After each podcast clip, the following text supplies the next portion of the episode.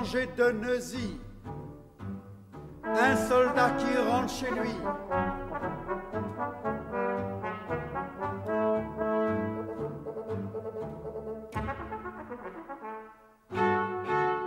欢迎收听学音乐的坏孩子，我是 Henry。今天呢，我们再度非常高兴的邀请到我们的制作人老师来跟我们一起参与今天的录音。嗨嗨，各位学音乐的坏孩子的朋友们，大家好。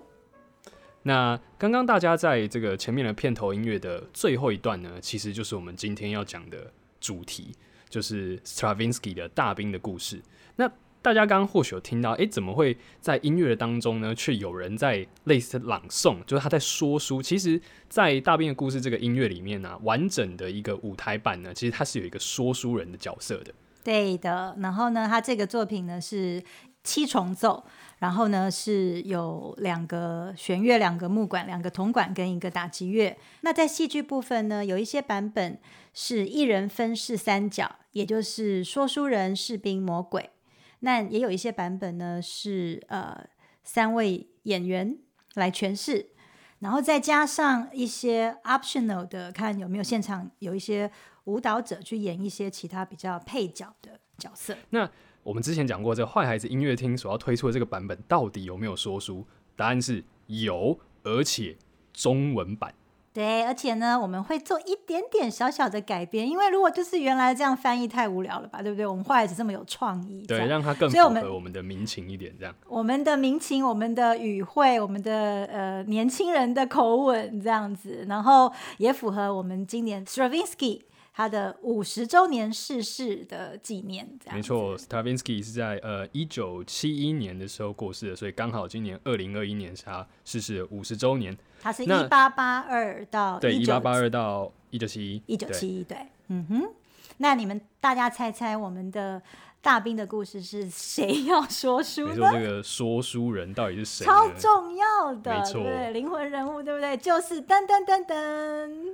还是大家非常熟悉的我们的阿娇，对，那他在这里面呢，除了除了就是像刚刚老师讲的，其实他除了有这个说书人，就是单纯的旁白的角色呢，其实包含里面的就是这个士兵啊，里面的这个魔鬼，所有的对话呢，也都会由阿娇一人分饰。就看他怎么一人分饰三角，跟他说过好好练习这样子，就还要把那个声线这样子让大家可以听得出来，其实应该是会蛮有趣的。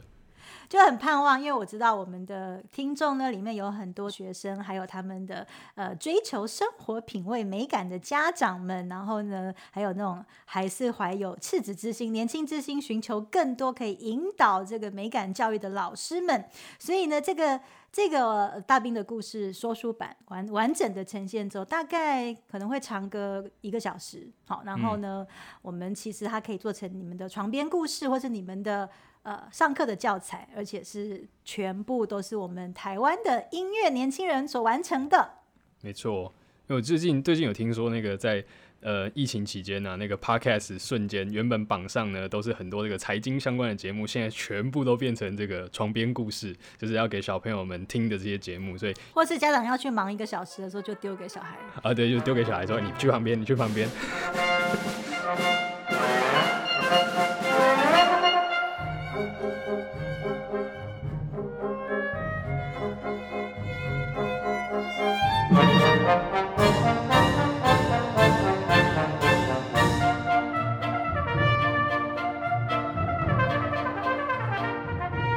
周哈，就是呃提到一个很伟大的年轻人，就是德布西。德布西对，然后他其实他整个年呢，其实是大半还是跨在十九世纪后。然后他一九一八年就过世了，所以其实他在大家还没有踏入二十世纪的时候，就已经面对了这个旋律独大、目标导向的浪漫乐派的创作手法。对，然后他独自面对这个，然后被被骂啊，然后被他同才被老师排挤啊。我们上周已经提过他很伟大的时代任务。从头到尾都很反对人家说他是印印象印象乐派，对，因为对我来说，我常之前在有一次在国外演出的时候，也是哦，我们去参会，坐下来的时候，演奏家就问一句话说：“哦，So what kind of style are you writing for？” 这样，我就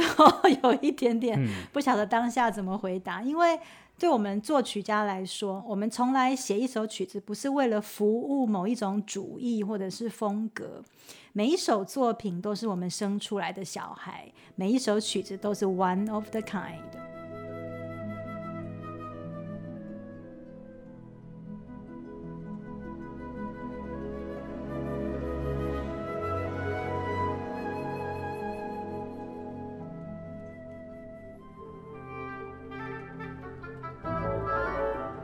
所以，我们上个礼拜的 span 大概是一八九三年，也就是浪漫乐派很晚期的时候，然后接着呢就会呃迈入一九一三年，就是《春之祭》跟那个德布西他的嬉戏在那边首演的时候造成的一些回响。然后这个时间大概是我们相较于我们台湾的话是呃清朝是一八九四年甲午战争嘛，所以是一八九五年的时候就是割让给割让给日本，所以大家我们在讲那个。可能浪漫时期啊，或者什么二十世纪音乐，在讲西方的时候，觉得好这好像对，很像很遥远。可是你放到台湾的这个历史的脉络里面来讲，就就是说那个时间其实就是日治时期的开始而已。真的，真的，真的。所以其实已经很，我们都在创造历史，我们都在历史的脉络上，所以大家真的是要多了解一下我们现在身身处的的时间。对对。然后接下来呢，就会是呃一九一四年到一九一八年，然后发生第一次世界大战，对不对？那我们上次有提过说，在战后的时候，大家需要一些理性、安定，嗯，一些稳追求追求这个稳定的生活。对，然后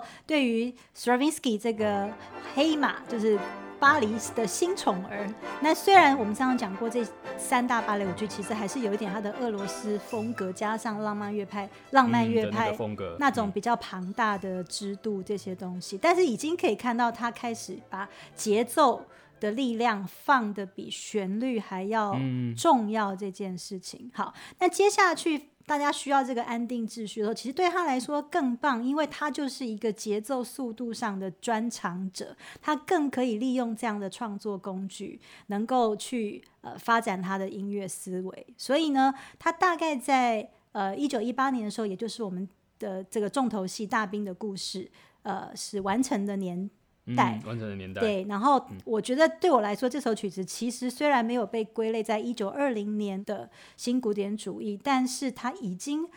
步步都新古呃那个影子了。对，它都已它已经是一个推向新古典主义，它的中期新古典主义的试金石了。这样，嗯，因为就是我我们刚刚有提到嘛，就说这个时候其实是在大战过后，那大家除了其实一个很现实，就是说除了在心理上要去追求一个安定之外，另外一点就是我我。我没有这么多人，也没有这么多钱去做一个庞大的制作，所以它是一个七重奏的作品。我就可以跟大家分享一个小故事，就是说那个时候，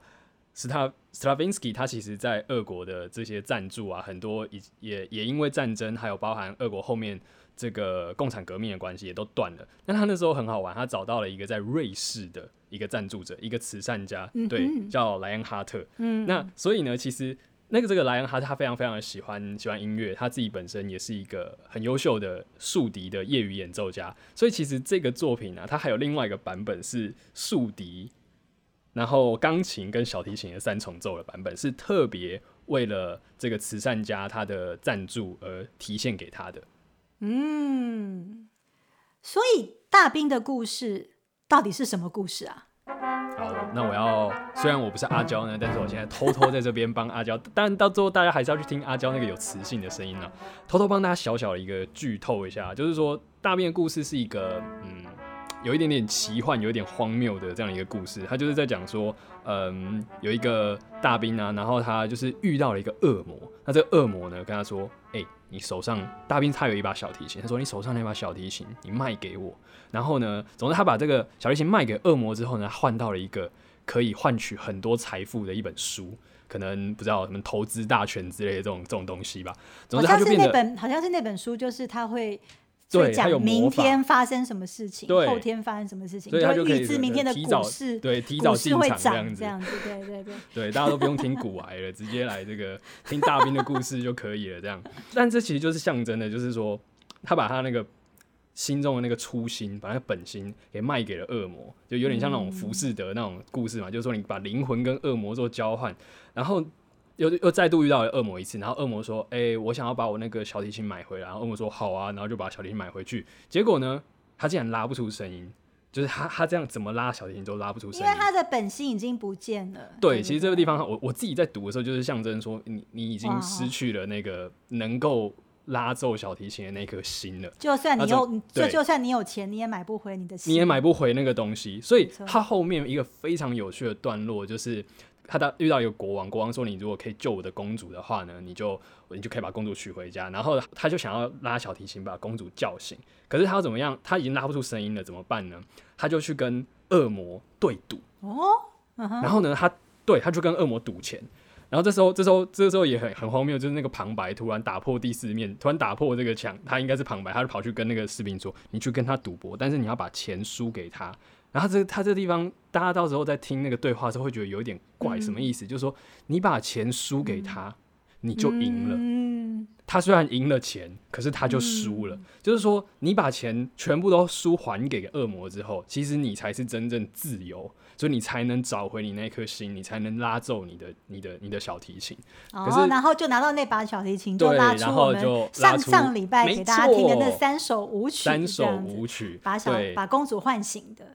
那在这个最后呢，其实呃，我先不要把那个结局给一次破完，但是总之就是。他最后还是有点警示的意味，就是说，其实这个小提琴这个士兵啊，他还是非常的贪心。他娶了这个公主之后呢，他还是一直想着以往的这样的美好的生活，所以呢，他就想要什么都要。所以呢，大家可以实际上呢再去听这个整个故事。可是我觉得在那个英文的剧本里面有一句话，可以是这整个故事的核心。他是这样说的：“他说，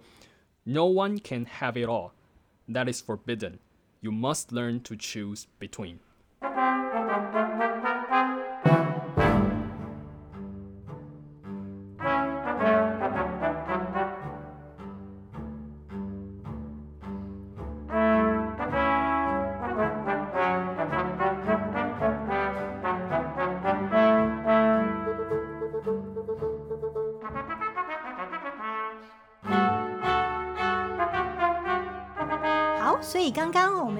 呃听到了这个第一段，好，这个故事的第一段呢，其实就是 The Soldiers March。其实这个时候在场景上，那个士兵还没有进场，好是呃那七重奏的音乐先铺陈，然后它的编制呢是二加二加二加一，也就是两个弦乐，好，然后是极端的那个音域，一个小提琴跟最低的低音提琴。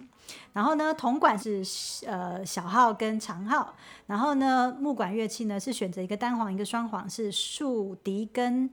呃低音管，低音管，对，然后加上一个打击乐在后面，这样。就是说光是在这个配，就是这个乐器的配置上面就已经很新鲜的。很新鲜，对不对？对，虽然那个时候有在战后大家都讲求这种小编制的东西，可是你知道他是史特拉文斯基，他就是 他从硬是去挑了几个很难很难被组在一起的组记不记得在春之祭他就已经因为巴松管吹那个很高的音域啊，然后然后被丢嘛。就，被丢鸡蛋 震爆这样子，对，然后所以他怎么会放弃这种你知道这追求虐极端，呃虐待 虐待音乐家的方法的没有啦，就是挑战音乐家嗯演奏的极限的这件事情。好，所以这个编制上也是一个挑战。然后呢，但是他刚刚听到一个很清楚的一个嘣嘣嘣嗯嘣嘣嘣，那就是我们的低音提琴。好，然后呢，我们会讲说它是一个像一个 ostinato，就是像一个持续的这个低音这样子，那可能就是在代表呃那个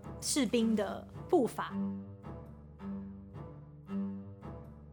那这个叫做 The Soldiers March，对，它是一个进行曲，士兵的进行曲，对。嗯但嗯，那个 Henry，我现在放两首给你听，一个是莫扎特的那个土耳其进行曲，嗯，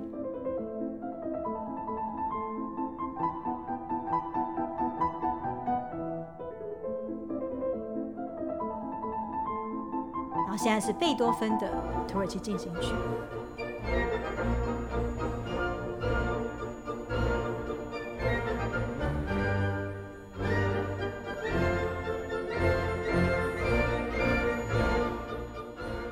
现在我再放一次，原来刚刚我们的大兵的士兵进行曲。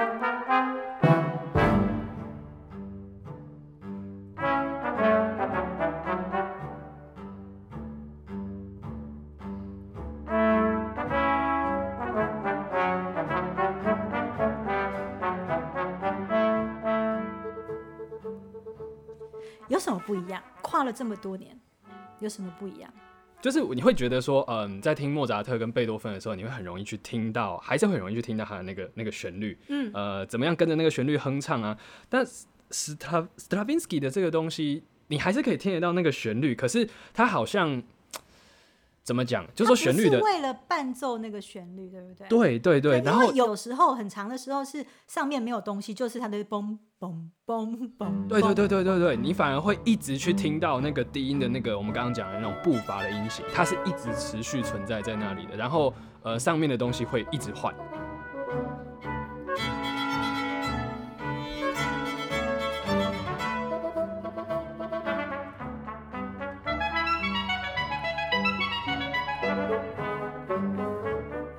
在 Stravinsky 呢，他、嗯他比较像是真的把它很直白的说，这个就是他的步伐。那他也可以单独存在，他也可以上面有别的事情在发生，可是他没有要帮他们伴奏哦，他就是步伐、哦，它是一条独立的线对。然后上面这些声块可以 come in and out 都没有关系哦。对，好，那我再让你听，在这个第一首的那个士兵进行曲里面，三段不一样的东西。第一段，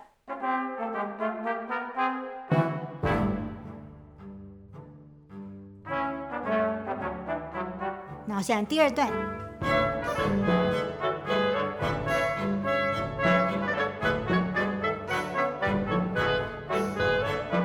第三段，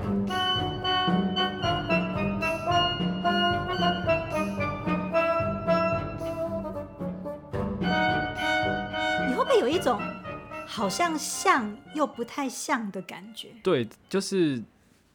他们好像就是你可以听得出来，他是在同一个作品，甚至说同一个乐章里面，可是又觉得他们之间蛮独立的。哎、这一第一首才一分多钟，哎，他就好像，如果你如果是活在莫扎特时期的人，就会说，你到底知不知道什么叫创作啊？你的核心在哪里呀、你的旋律嗯怎么一直改呀、你的配器怎么可以一直换呐、那怎么一下子忽高忽低、忽宽忽窄这样子，对不对？你在到底懂不懂作曲啊？对啊，没办法，这就是时代的一个演进，你知道吗？对，嗯所以说其实呃，对，就像我们现在，我们你要我们去看默片，然后再看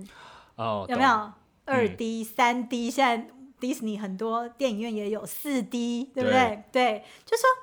口味被养大了，对不对？就是你在当一个这样的东西再去做的时候，其实你不会想要再听原来的那个样子，嗯，对。但是你还是要有一个创作的核心在。好，嗯那我们刚刚讲的说听起来像又不太像的核心的原因是什么？其实你会发觉呢，其实它里面的旋律啊，都有一点点呃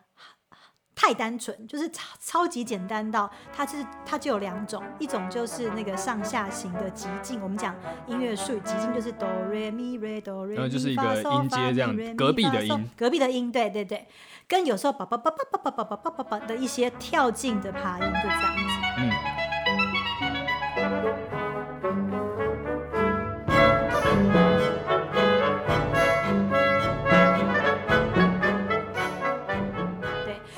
单纯的回到组成旋律的最基本的单位，也也就是极进跟跳进。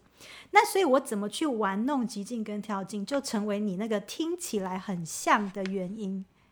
而不不用再、哦不用去做一个像 Tchaikovsky 这个，呃，他不会是说就是这个旋律，就是我们可以哼唱的这个东西是一样的，而是他是怎么讲，用一种更更基本的单位去告诉你说这这些事情是类似的。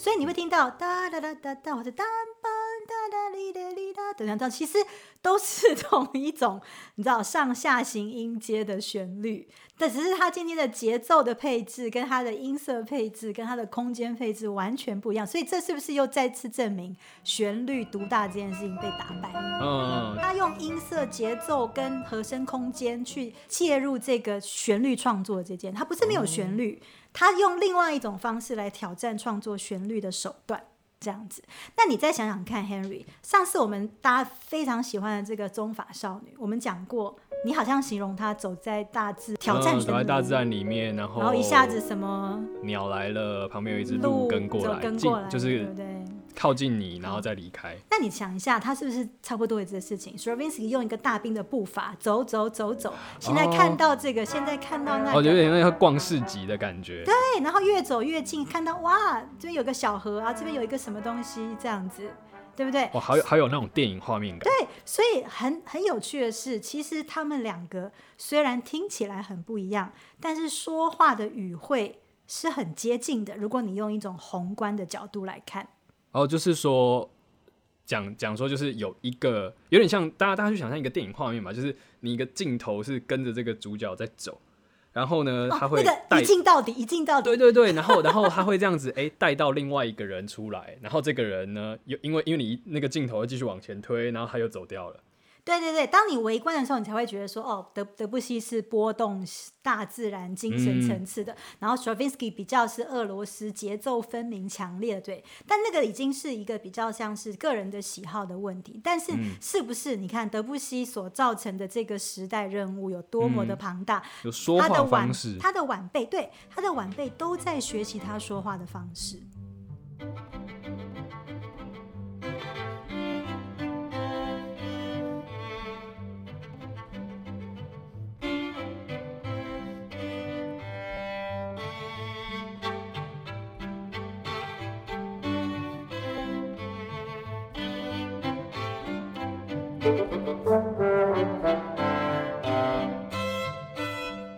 这样子会造成，不管是德布西还是那个 Stravinsky 这样的手法，他是不是就会也是会同时打破呃那个目标导向的这件事情？我们上次讲过，音乐只是为了下一段的音乐而前进这件事情，这种浪漫乐派的目标导向的思维，你会发觉这种东西它不需要，我今天可以逛十小时，我也可以逛一分钟。对不对？他只要把当下做好就好了，他不需要往下一个 moment 而存在。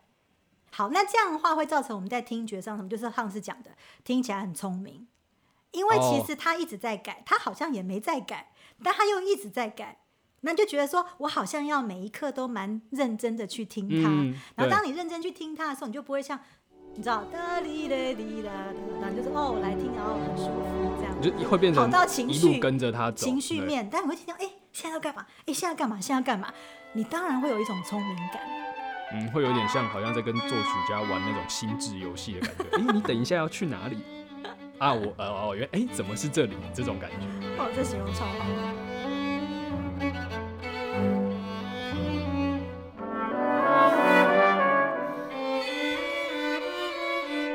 刚刚我们听到这段音乐呢，就是在在前面听到那个一开始的，可以算是序奏吧，之后所演奏的。那在这演奏这个音乐之前，其实有一小段这个说书的剧情，就是这个士兵呢，他从他的包包里面呢拿出了小提琴，然后他开始调音啊，然后最后就开始演奏了刚刚的这段音乐。那然后，然后他对现在还是拉得出来的，就表示的他现在本心还在是在的。对对，所以其实，在音乐上面，小提琴它也是就是象征的这个大兵这个主角，就是说他在音乐音乐里面也有这样的一个主角的地位在。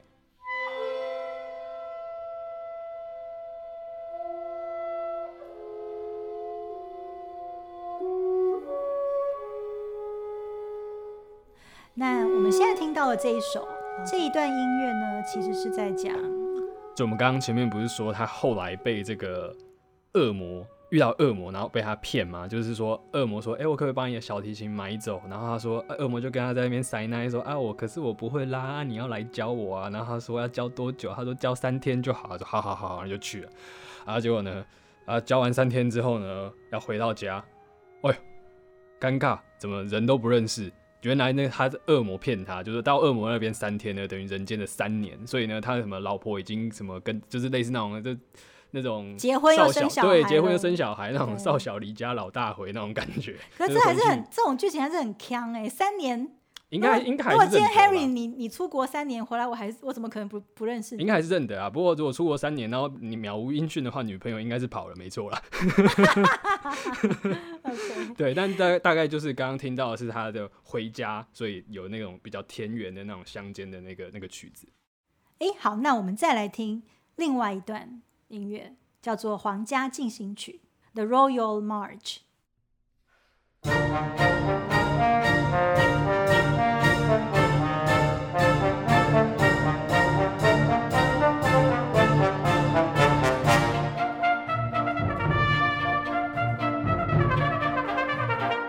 大家有没有听到？其实它听起来好像很单纯，就嘣嘣嘣，嗯，很工整啊。如果是蹦蹦蹦蹦哒哒哒哒哒哒，哎，就变反拍了，对不对？你没有办法多会，它会多一个，对不对？哒哒哒哒哒哒，它会刚好会第一个会有五个，对。所以在谱上，它其实是一个对称的乐句。它在很多二四拍，就是嗯二一二的这个小节呢，它前后有一个五八拍的小节。我们这边要不要跟听众讲一下？就是五八拍，就是以八分音符为一拍，每小节有五拍。所以刚刚那个二四拍就是一二一，或者你看它分开成一二三四一二三四，那现在就是多一拍一二三四五一二三四五。好，所以它应该是一二三四五一。我的。Snap 是那个嘣嘣嘣，就是那个大家听到的步伐。对，好，一二三四五，一二一二一二一二一二三四五一，所以那个一又回到强拍来了。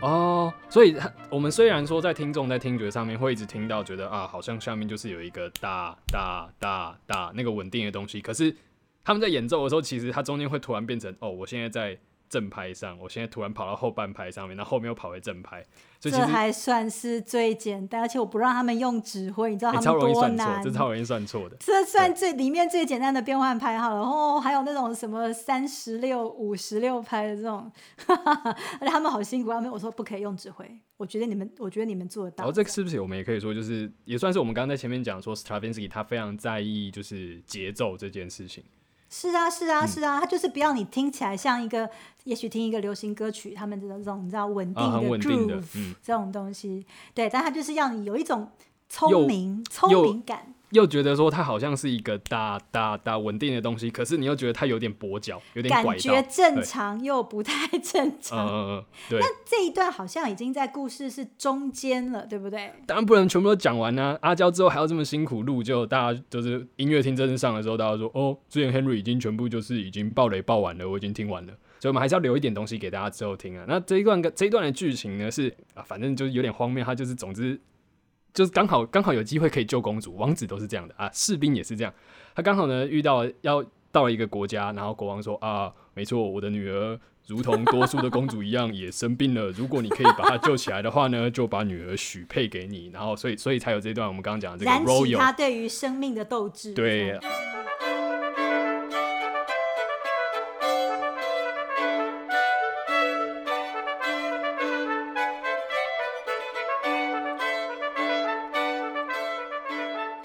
刚刚我们听到的这段音乐呢，在乐谱上面呢，它是写是 Little Concert。那在剧情上面，就是我们一开始在大在大纲的时候有跟大家分享到说，它中间有一段是跟恶魔对赌嘛，那就是说你必须要把钱输给他才是赢，就是以输为赢的这个段落。对，剧情上面是在这个地方，因为他为他要选择嘛，对不对？对对对。你到底要钱还是要你的本心？本心，没错。所以这个 moment 是他赢回小提琴之后，他超级高兴。所以这时候，Stravinsky 来了一段华丽的巴洛克之度的音乐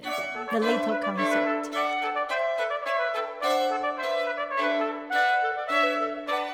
老师刚刚提到这个巴洛克的制度，这个是什么？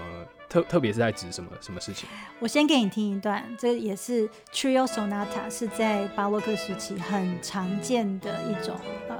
形式。好，然后我们来听听看。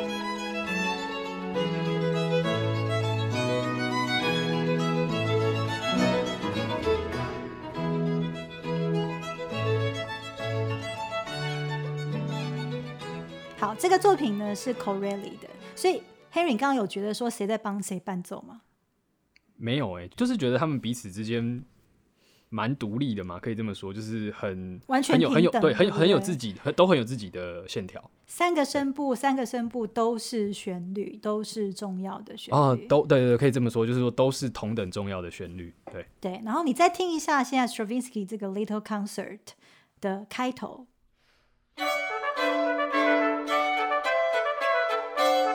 现在有有竖笛，有小号，有呃小提琴，我们生哥的那个录音超厉害，左边小提琴，听众那个耳机要戴对，好，就不要戴反。VR VR 对，左边是陈的小提琴，前面是轩的呃小号，小号然后右边是那个 NK 的竖笛，三个小男生在竞奏，对不对？你有觉得现在谁旋律独大吗？谁比较重要吗？就他们彼此之间都很独立，但是又又很互相，不会形容哎，就是又又独立又相依的那种关系。听觉上其实是偶尔听到谁，偶尔听到谁，偶尔听到谁冒出来。呃，对对对对对，那个那个转是很快，几秒钟会听到谁，几秒钟听到谁，几秒钟听到谁，然后你不确定这个旋律是由谁构成，可是他们全部在一起构成了一一种声音，一种旋律嗯快、是吗？是不是这样说？一种旋律的支度呃或者是层次这样，对然后你会偶尔听到，哎，现在是小号，现在是什么？现在是什么？那没有人一直独大下去。对，其实就像我们在 EP 三讲的提拉米苏，或者我们讲说我们吃蛋糕的那个，我们用巴，哈的那个呃平均律的前奏曲来做，对不对？我们有一样有三层，每一层都很重要，每一层都是像齿轮一样互动的。所以我说大兵的故事是他呃前往新古典主义的试金石，就是因为其实他已经揭露了很多他对于回归巴洛克时期的向往，这种嗯，每一个声部皆平等重要的一个巴洛克制度的精神。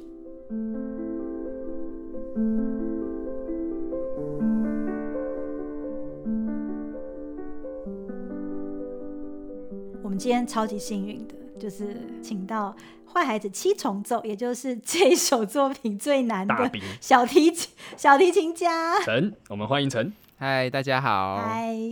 那陈也是出现在我们那个 EP 六《鬼灭四重奏》的第一小提琴，第一小提琴，